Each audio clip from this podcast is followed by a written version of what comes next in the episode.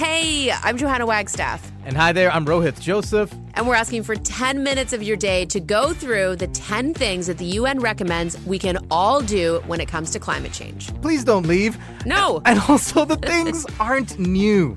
We are just wired to not do them. We promise you to help you figure out your brains, and you and your people can make better choices to combat climate change. 10 Minutes to Save the Planet is available now on CBC Listen and everywhere you get your podcasts.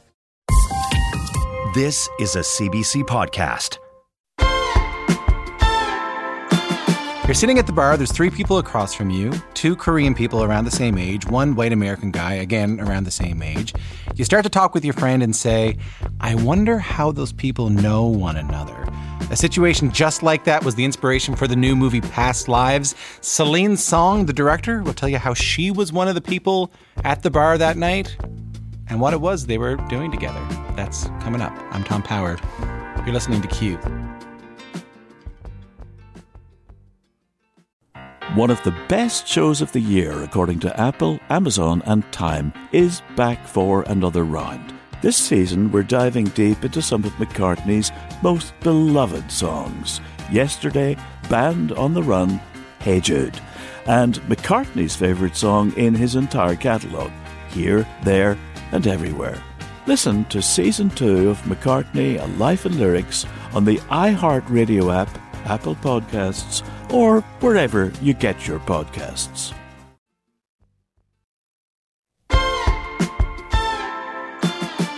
In Western philosophy, the idea of destiny or fate or like the love of your life or something like that is often something that you're trying to go get. But in Eastern philosophy, so much of it is about something that comes to you. You don't have to do anything, it just comes, it just walks in the door, and it's your destiny. I'm Tom Power. You're listening to Q. I want to tell you about this movie called Past Lives. It's one of the most talked about romantic films right now. It's from a Canadian director named Celine Song. She was born in Seoul, South Korea. She, she grew up in Markham, Ontario.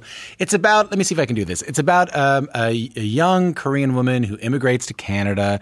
She ends up living in New York. She's married to a white American writer. Her childhood sweetheart from Korea comes to visit, and everything. Everything we'll say gets uh, unsettled.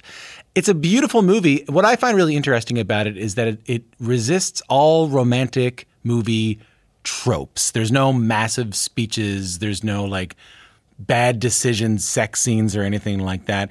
Celine Song talks about that in our conversation. She says she wanted to depict humans as we actually interact, not as the way films tell us that we interact. It's worth mentioning that this entire film is based on a situation that Celine actually found herself in. Now, the film got rave reviews when it premiered at the Sundance Film Festival earlier this year. Here is my conversation with Celine Song. How are you? I'm good. How are you? Uh, congratulations on the film. I really, Thank really you. loved it. Um, it, and it did so well at Sundance. Mm-hmm. How did that feel? How did the premiere feel at Sundance? Oh, it was so magical because I feel like before that moment, like I think you don't know what's going to happen to the movie that you spent uh, so many years uh, making. And I think a part of the making of the movie is always like you try not to think about how people are going to receive it. What all you can really do is try to uh, make a movie that feels like true to you and then right to you, and that you you like, you know, that you love.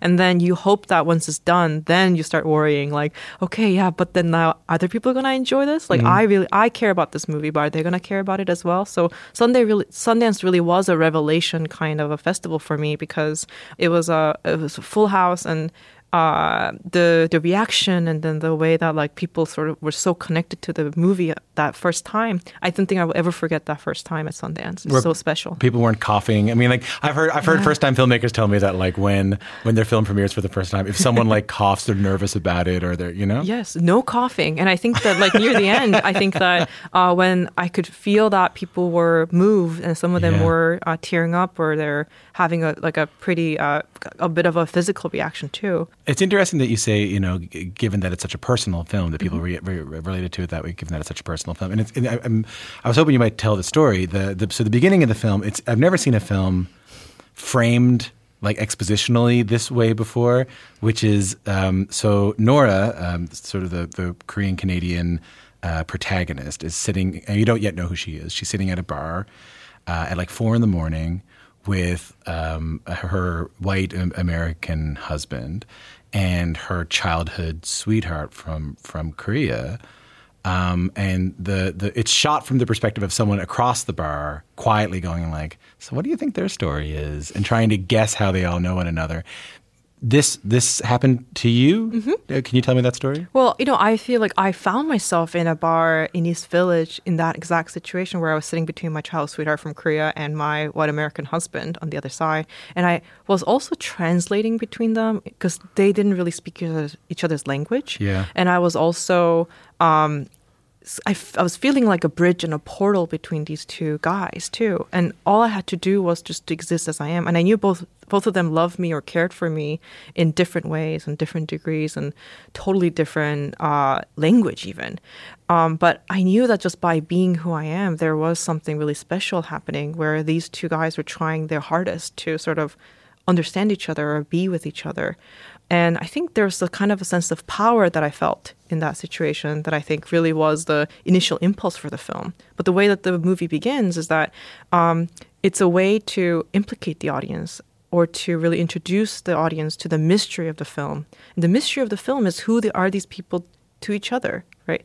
And it doesn't seem like a really big. It's not really a whodunit, but it's not really a really dramatic kind of mystery. But it is a mystery that I think that can sometimes uh, haunt us, right? Because I think that not all connections in the world is easily defined by words like partner, uh, boyfriend, girlfriend, uh, husband, or something like that. Some relationships we have in our lives is uh, really just hard to describe. It's ineffable. And I think that to me is what the relationship between Haesung and Nora is. I mean, I, I couldn't help but notice you used the word implicate there. Mm-hmm. Implicate the audience. Like, implicate Yes. us in, in that we, we may have our own assumptions about how people can live their lives and our own, you know, uh, by our parents or by what we've seen on TV, and Yes. that there's more complexities there. Is that what you mean by course. implicate? It's a bit of a confrontational thing, right? The implicating means it's like they're a part of the event that this is that this is, which is these three people who's it's really hard to tell who they are to each other in this Yeah. bar. And the way that like I, I was thinking is like when I myself was sitting in that bar with my child sweetheart and my husband, Yeah. I remember looking around the bar and seeing the way that people were sort of glancing at us and trying to figure out who we are to each other because we are a weird trio. Clearly, two of us don't speak the same language. One person is sitting in the middle. It's a triangle, but it is like really polite and it's not really awkward. It's very, it's or at least it's trying really not to be awkward. There's a kind of a warmth to it, but it is strange. So I was just looking at them, and I remember just really thinking, um, you know, like, oh, you guys have no clue. you, know? you have no clue who we are to each other. And second thought was, I was like, well, what if I really did tell you? What if I really took the time to tell you who we were to each other? And that's how the structure of the film is. The the first scene is an implication and a confrontation and a bit of like, wouldn't you like to know? Yeah. Uh, and guess what? I'm going to tell you, right? And then we go back to 24 years earlier, and then we start to uh, live through to basically tell the story of who these people are to each other. And over time, you just uh, the audience when we are back in that bar, because near the end of the film we come back to that scene in the bar. You see what you, you you are working towards that scene that you saw at the beginning, at the end. Yeah. Exactly. And then there, the I know that the way that the audience is going to be watching that scene is going to be entirely different. Now they're going to have the whole story of their lives to sort of like back up the context of that scene. So everybody's going to be looking at these three people completely differently, even though only about an hour ago or something, uh, you've seen them as strangers just trying to figure out who they are to each other. Now that you have an answer, now the mystery is some kind of solved. But of course, like all mysteries of this kind, uh, it's never going to be completely solved because it's not even clearly to them who they are to each other. I, I think that's an important point that like like all mysteries of this kind is never going to be uh, completely solved because in in narratives historically, like the idea of like watching a film or watching a, a, a play or something like that,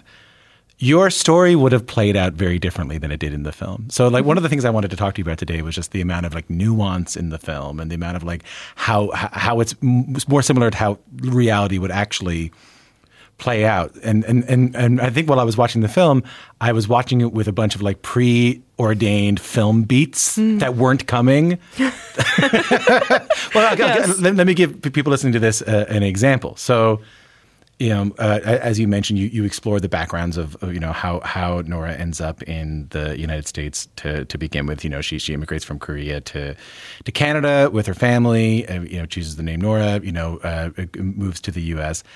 And then um, she meets her, meets her, and we're going to talk about the fact that a lot of this happened to you in, in just a second.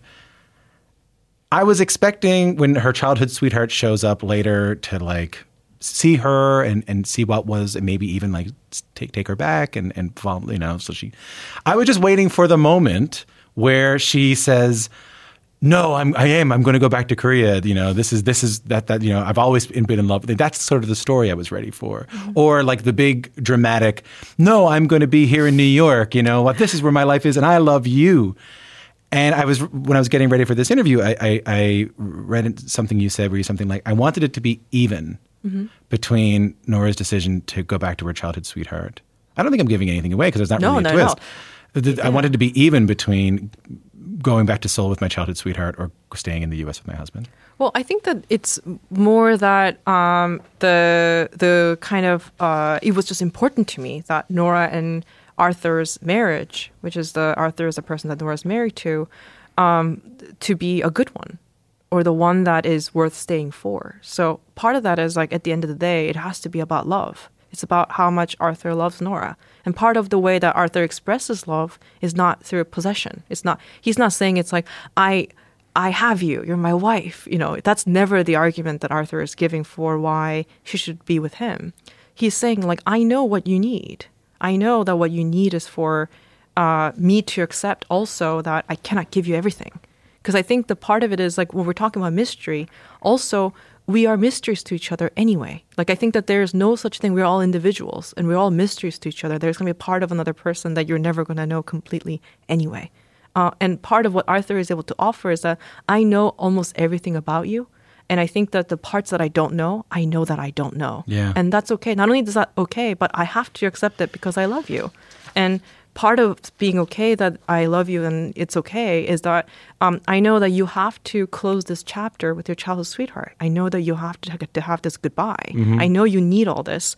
And I'm not going to stand there and let the feeling that I have, the insecurities I have, or jealousy I have, get in the way of you being able to uh, say your proper goodbye. I'm not going to get in the middle of that because I love you too much for that. So having that kind of sentiment to me be, and being able to not only have the sentiment but to practice it, right, is to me uh, the the is the lo- is an amazing love story that is also the love story of this movie between Arthur and Nora. But but as a filmmaker, you, you did have to reject a certain cliche to that, right? Mm-hmm. Yes, of course. I think every every moment of it, it really had to feel like, well, what is the actual way that this uh, would be like, or like how do an ordinary person, how does an ordinary person uh, go through these events actually like this? And the thing is, like, the the the main part of the story is not like will they get together, will they not, who will she choose, or something like that, which I think are uh, just like uh, traditional tropes of a romantic uh, anything because I think that's so often we think about uh, romance as something that has to do with dating, which has everything to do with I think capitalism, which I think is or some kind of objectification of that person, where you're like, I'm trying to get a person. I'm trying to get something. Yeah, I'm trying yeah. to get something. I'm trying to have that person. I'm trying to steal that person or take this person. So there is a lot of uh, conversation about what what we call as love story that is actually so much more about taking and getting and that kind of a thing about of a person. But in fact, this movie very much what was really important to me for this movie is that it has to be about love in its most uh, central and purest form, which is the kind of thing that you can give without asking for anything in return. and and and the sort of I mean that's beautiful and and and the device that is sort of utilized in the film to sort of exemplify that like you can love someone it may just not be the right time or you can love someone even if you aren't going to uh, be with them. Is the now I, I wrote it down is, is this Korean concept like is it inyan mm-hmm. Yeah. can you tell me a little bit more about that Yeah, so the concept of inyan is like a, it's not an, only a Korean concept. It's a kind of an Eastern philosophy concept. Yeah. And the way that I sort of talk about it sometimes is like, uh, there in Western philosophy, the idea of destiny or fate or like the love of your life or something like that is often something that you're trying to go get. So there is a kind of a pursuit part of it. You go to try to find your destiny. Yeah. But in Eastern philosophy, so much of it is about something that comes to you. You don't have to do anything. It just comes. It just walks in the door and it's your destiny, right? So similarly, that's where the concept of inyan comes from. It's a very commonplace thought. And what it is is um, every person who enters your life, every person that you encounter in life is an inyan. Of course, um, the relationship you have with the person who brought you a cup of water at a restaurant, that inyan is maybe a smaller inyan or a thinner inyan than the one you have with your lifelong partner or your parent, for mm-hmm, example. Mm-hmm. But you know, like you and I on this conversation, like talking to each other, this would count as inyan as mm-hmm. well. So it is something where every relationship that you have, no matter how brief or how long, can be considered inyan in that way. This would be stronger than the, someone pouring water on the yeah Exactly, yeah, and because okay, you yeah. and I are actually having a conversation. Yeah, So. I think it's not a matter of like, is it inyan or not? It's more like the degree. But the reason why I wanted to introduce the concept of inyan to this film is because Haesung and Nora in the movie, their relationship is not something that you can really define with the word. Like I was saying, with the word like lover or an ex, because all they ever did was hold hands as children. Yeah. So they're not really exes. They're not really ex lovers. It's not really something you can really. But there was something. There was some kind of Exactly, but that thing you're talking about, the something, right? The something, the ineffable something, this feeling that I know this person, or this feeling that uh, we've known each other for a long time, which is like what we were talking about earlier about the two of them looking at each other, the silences or the gazing at each other. Like those are the kinds of things that you don't have a word for, except I thought that maybe the concept of inyan could help because I thought the idea of inyon is something that you can really name who they are to each other. Who are they to each other is that they're inyon. What, what I find really interesting about this is that we're talking about it in such like a, um, and you're speaking so beautifully about it, but from such a like a tw- thirty thousand feet perspective, a little bit about like, oh yeah, and like this is how I wanted to tell this story, and this is how this is how I felt about love in this context, and this is how I felt about acceptance, and how I felt about you know being mindful of sadness while still being able to accept that you love somebody. But it is very looming in the corner of the room is Yeah. That a lot of this story is at least rhymes. With your own story, Mm-hmm. Yeah. it's not a documentary. No, no. But it rhymes. I mean, like the the uh, uh, Im- immigrating. She's a playwright, Mm-hmm. like like yourself, Im- immigrating from Korea to Canada at like 12 Mm-hmm. Um, moving to New York in your twenties. Also um, meeting your husband, who's white, at a, at, a writers' retreat in Montauk. This Mm-hmm. Yeah. Mm-hmm. is all your. This is all your story. My my question isn't so much what are the similarities and differences between Mm-hmm. you, but it's what did writing the story that's so similar to your own Mm-hmm. allow you to maybe explore about your own story? I think that uh, so so much of it because I do talk about it as like an adaptation of or inspired by, and I think a part of it is is that like it really made me hone in on a certain truth about what it's like to be uh, myself in a way, and I think a part of it is it's not a question of identity almost. It's almost a conversation about ex- existence. So it felt like how specific i needed to get about uh, the way that it feels to be myself. Uh, and of course, in the making of the movie, it is going to be a different kind of exploration and different kind of forward movement towards becoming a movie, including like, you know, you cast actors, right? I'm not trying to cast actors that's going to replicate something. I'm casting actors who's going to play the characters. So I think that the the bone of it was like the specificity of it, I think was something that I had to feel very connected to and I felt like had to be pulled from personal story. And, I, I'm- and I'm stuck on what, what, what you said, where you said um, I wanted this film to feel like what my life felt like, as opposed to the facts of my Yes. life. Mm-hmm. There's something. There, there, there's a. I mean, I don't even know how to describe that. There is the the feeling of the experience of going through what I went through that I'm that is more ac- authentic to me that I can actually probably tell in this film than re going over the, the elements, Exactly. elements of my life. Yeah, because it just has to feel right in telling the story. Okay, well, this is this is. Um, um, I mean, I don't really know what else I have to ask you. I mean, this is, is this is a, a it's a really really beautiful film, um, and I, I really loved getting a chance to talk to you about it. It was so fun. This was such a good conversation. Thank you for talking to me. Get out of here! So good. Come so on, good. get out. So are you gonna at what you do? When are you going to make your Markham film? Is my question. When I mean, when am I going to make a Markham film? Soon, you know? When that Markham film comes out, I, I want 10%. Uh, my conversation with Celine Song, the Korean Canadian director, screenwriter, and playwright, talking about her debut feature, Past Lives, which I heartily recommend. I absolutely loved it. It's in theaters tomorrow.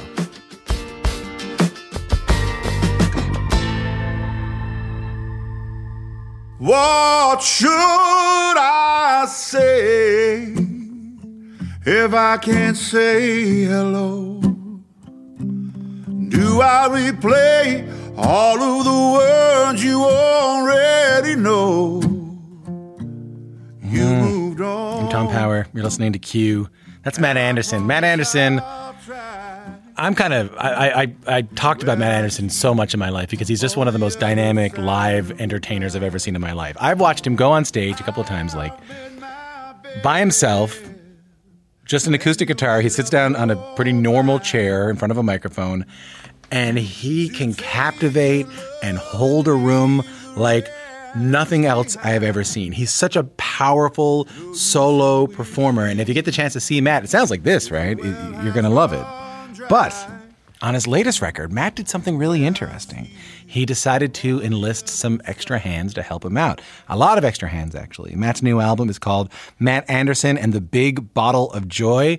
That big bottle is made up of an eight piece band, some of uh, Atlantic Canada's best musicians. And from what people are saying about it, that bottle is popping.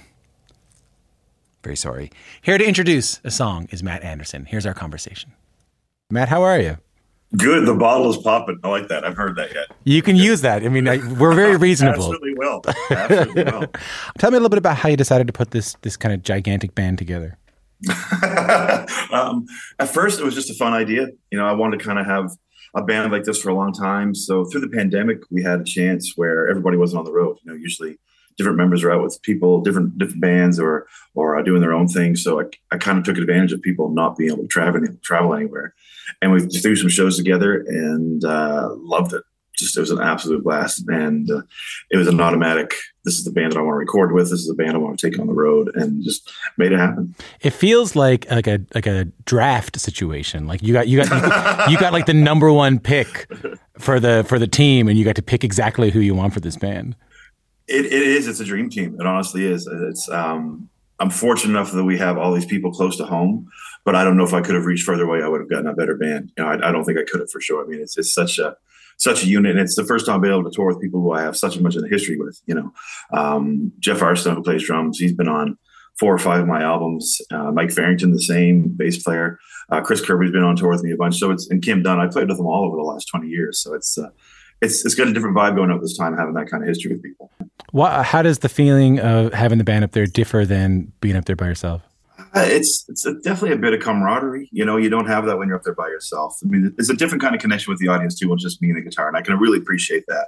You know, I love doing the solo shows. It's it's a lot more chill. I'm just telling stories and singing songs. It's kind of more how I grew up with music, but um, having the band is a little bit more how I grew up listening to music. You know, when I hear those those those Van Morrison records, the Ray Charles stuff, and just you know having that such an energy off the stage coming. There's just you can't recreate nine people with one person. Can you pick a song off the record that maybe is particularly meaningful to you, and, and we'll play it after this interview? Um, I'll say what's on my mind. Um, a lot of it for the instance, the arrangement ways, you know, it's it kicks off with the vocals right off the top, which is we do that in the live show, and it's uh, every night we do it. The first line comes out, and you hear people gasp in the audience, and I love that. That's like my that's my that get me revved up for the rest of the show because it's just it is it's such a, a, wave that hits you. And um, and lyric wise, I mean, I wrote this with uh, Corey and Kirby, Chris Kirby, uh, Corey Teffer, Chris Kirby in the band, and it just kind of also just been going through my head a bunch. You know, it's uh, you know. It's more of a we've got to make an effort to be good to each other than uh, be crappy to each other, and you know I love singing that out loud to people. I was going to ask what the song is about. It's sort of a song mm-hmm. about a song about sort of uh, camaraderie, about about trying to treat each other right. Absolutely, that's kind of the vibe for the whole record. But yeah, that one uh, drives home quite a bit with that one. It's it's pretty blatant in the chorus. Matt, um, always love love talking to you. Um, congrats on the new records. It's a beautiful record. Again, I encourage anyone who can go see Matt Andersen to go see Matt Andersen. Um, joy to have you here, man. Nice to see you. Thanks for having me, Tom. Appreciate it, man. Speaking with Matt Andersen, his new album, Matt Andersen and the Big Bottle of Joy, is out now. Can I tell you what's on my mind? Can I tell you what's on my mind? Can I tell you what's on my mind? Can I tell you what's on my mind?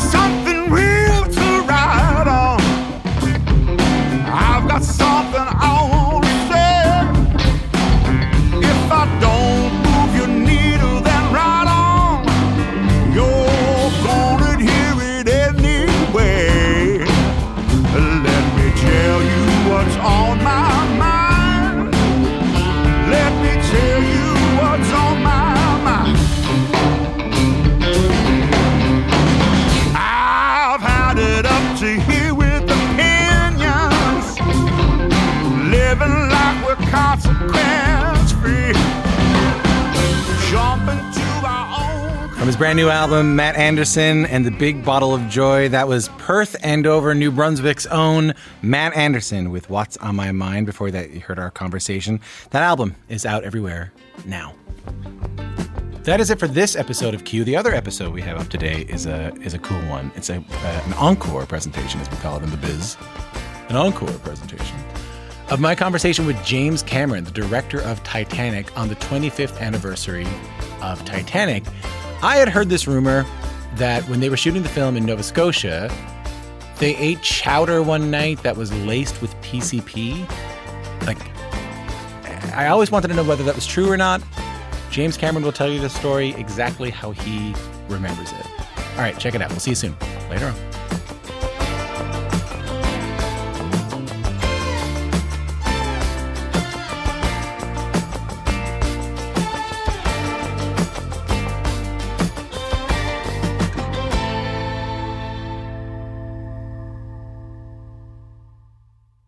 For more CBC podcasts, go to cbc.ca slash podcasts.